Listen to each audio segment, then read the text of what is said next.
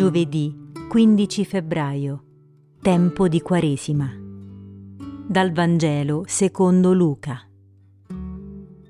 Il figlio dell'uomo, disse, deve soffrire molto, essere rifiutato dagli anziani, dai capi dei sacerdoti e dagli scribi, venire ucciso e risorgere il terzo giorno. Poi a tutti diceva, se qualcuno vuole venire dietro a me, rinneghi se stesso prenda la sua croce ogni giorno e mi segua.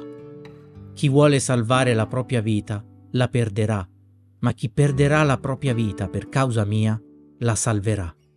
Infatti, quale vantaggio ha un uomo che guadagna il mondo intero ma perde o rovina se stesso?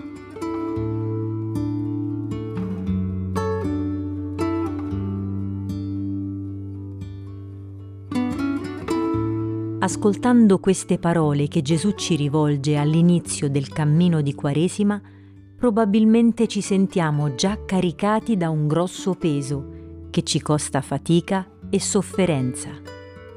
Forse pensiamo di dover essere supereroi per riuscire a portare la nostra croce, ma sappiamo che non ci è chiesto di portare addosso il peso del mondo, anzi, l'errore in cui cadiamo più spesso è è desiderare il controllo su tutto e su tutti, possedere esperienze, persone, cose. Ci addossiamo fatiche ulteriori, ci carichiamo pesi inutili per sentirci più apprezzati, per convincerci che valiamo e che siamo vincenti. Ma a cosa ci serve guadagnare il mondo se poi roviniamo la nostra relazione più importante, quella con Dio, e non riusciamo a vivere con noi stessi e con gli altri. Gesù ci indica la croce. La sua strada è quella di un perdente.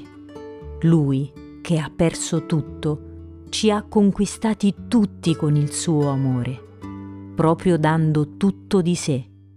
Quando guardiamo la croce, allora, non vediamo più un peso, vediamo una strada, certo in salita, ma quella che ci porta alla vera felicità, quella di una vita donata ogni giorno.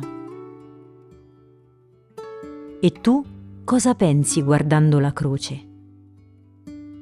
Scorri verso l'alto nella schermata di riproduzione dell'episodio su Spotify.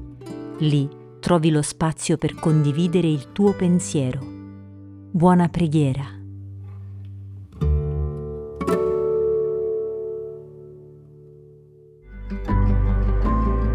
Alta Frequenza è un podcast dell'Azione Cattolica Italiana, realizzato dai giovani per i giovani, per accompagnare quotidianamente la preghiera personale attraverso la meditazione della parola di Dio. Alta Frequenza è prodotto dalla Fondazione Apostolica Mactuositatem.